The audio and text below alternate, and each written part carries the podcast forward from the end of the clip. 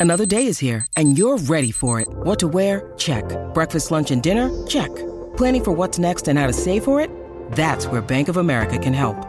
For your financial to-dos, Bank of America has experts ready to help get you closer to your goals. Get started at one of our local financial centers or 24-7 in our mobile banking app. Find a location near you at bankofamerica.com slash talk to us. What would you like the power to do? Mobile banking requires downloading the app and is only available for select devices. Message and data rates may apply. Bank of America and a member FDIC. All right. Um, Ashes concluded. What a what a five test series it has been. Um, and we are joined now by Ali Martin. He's a wonderful cricket writer for The Guardian in the United Kingdom. And Ali, welcome in. Uh, I'd, I'd have to start off by saying if you're a Stuart Broad fan, it couldn't have finished any better. yeah, and there's a good few of those in the Oval today, I can tell you, probably about 25,000.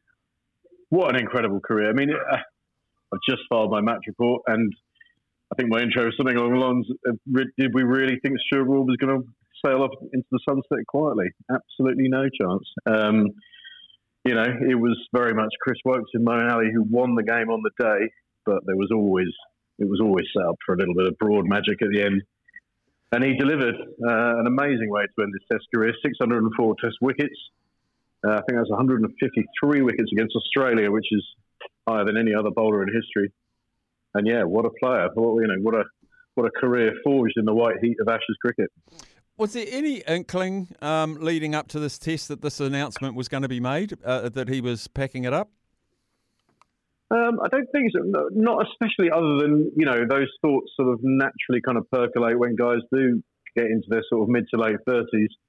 By the same token, we've obviously got a guy who plays for England in Jimmy Anderson. He's four years older, and he's determined to plough on. So you you always had it in the back of your mind, wondering whether this would this would be it for the big two. But uh, uh it's just the big one now. One of them's ploughing on, and the other one has uh, decided to call time. And you know, with a uh, a young kid. He's just become a father in the last year, um, and having pretty much had a love affair with the Ashes his whole life. Um, yeah, you look back and it, it's one of those where it's a surprise, but then you very quickly realise it's, it's not at all. Now, I know you've just written your match report on the fifth test, but you could probably write a book on this Ashes series. It's just such a, a beautiful, historical uh, sporting encounter. Um, very, very much jealous, I think, other sporting codes of the history that this Ashes provides. But it took a bit of a different turn with the intro- introduction of a new coach and introduction of a new captain for the English cricket side. Um, how do you surmise this version of the Ashes? Yeah.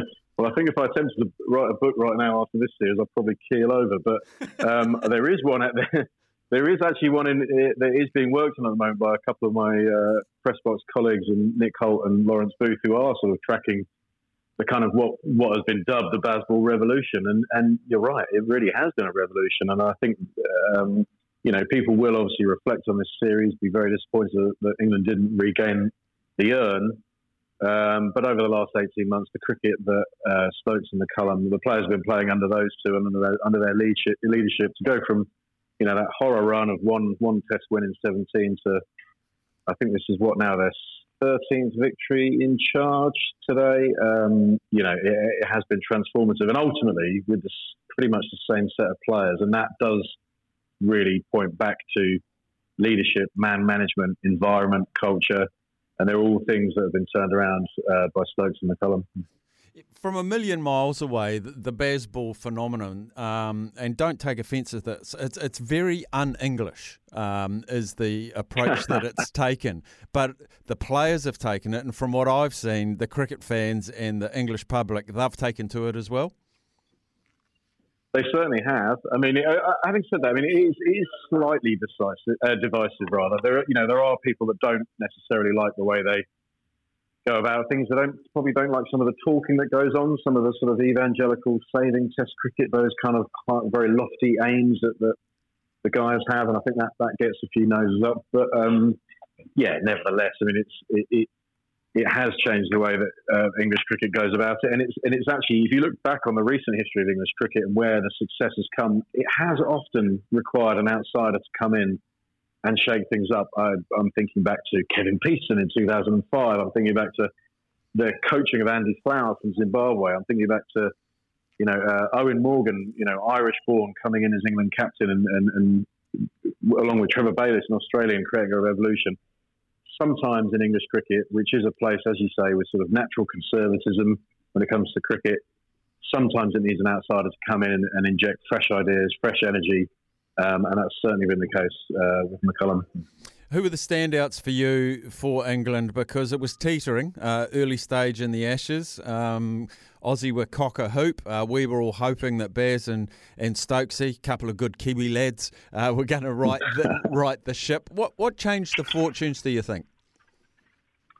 Well, I mean, the series sort of seemed to swing on the on the on the reaction to that stumping of Jonny Bairstow by Alex Carey at Lords. That really changed the atmosphere. Obviously, England went two 0 down but that Headingley test that followed up, and it's probably it's probably the, that lit a fire under the England team, but also in terms of personnel, the fresh energy that came into the side in, in Chris Woakes and Mark Wood. Chris Woakes has actually just walked off uh, from the presentation this evening as both man of the match and player of the series for England as well. And you know, I think it probably is those two guys that did kind of rejuvenate the campaign. And there has been stumbling blocks along along the way. You know, people have spoken about Australia losing Nathan Lyon, which obviously is a big loss for them. But equally, England lost Jack Leach on the on, on the eve of the series as well to injury. Moeen Ali got a text message from Ben Stokes. It, it read Ashes question mark, to which Moeen replied, "Lol."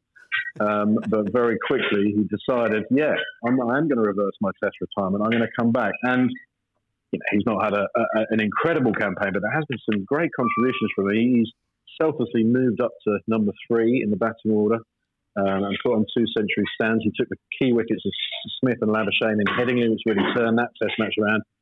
And then today, um, yeah, he's taken he's taken three wickets and he was the guy that kind of sparked the Australian collapse uh, after tea today uh, when he got the wicket of Travis Head. Um, so yeah, I mean that's it, it's guys like that, and that's that is that kind of goes back to what we're talking about with McCullum and Stokes. These are you know this is an old England team. There's only three players in this England team under 32. It's it's it's really a case of leadership having rejuvenated and in some cases eked out the final performances from guys that are very swiftly going to be walking off the stage and making way for others.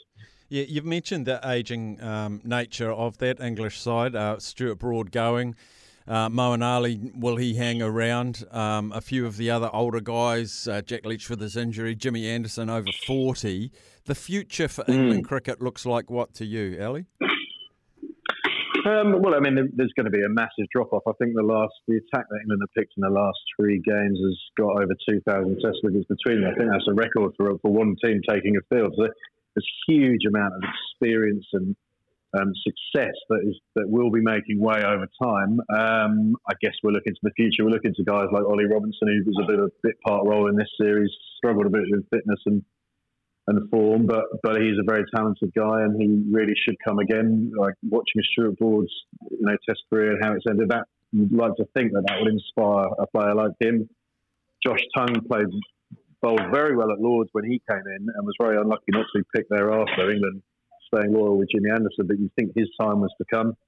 Ollie Pope was out the series with a, dislocated shoulder um, at, at, Lords as well, um, and he's a hugely talented uh, promising young player. He's had a lot of test caps so far, and but we're just starting to potentially see the best of him. You know, there are guys coming through. I think I think I go back to what McCullum said when he took the job, and it's a line he keeps saying when, uh, whenever we have our press conferences with him that he is always taken aback by the amount of depth in English cricket uh, in terms of talent. And I guess coming from somewhere like New Zealand, where you've got about 120 professional players, in England there's about 400, and so there is a depth there. Um, but ultimately, they're also going to be looking pretty much for players that fit the template. So that's guys that they're, looking at guys with high strike rates and guys who see, seize big moments. They're not necessarily looking for the kind of consistency. And you've only got to look at someone like Zak Crawley as an example of that. The guy averages about 30 in first class cricket, but um, you know he's just missed out on top run scorer for this series. And that 189 he scored in Manchester was kind of Bazball in Excelsis, and that all pretty much came from his bat. So they're the kind of guys that they'll be looking to um, to come through. Um, there is a big gap now, actually. England have got about six months without Test cricket. We've got the World Cup at the end of the year. There's a five Test series in, in India in January and February next year.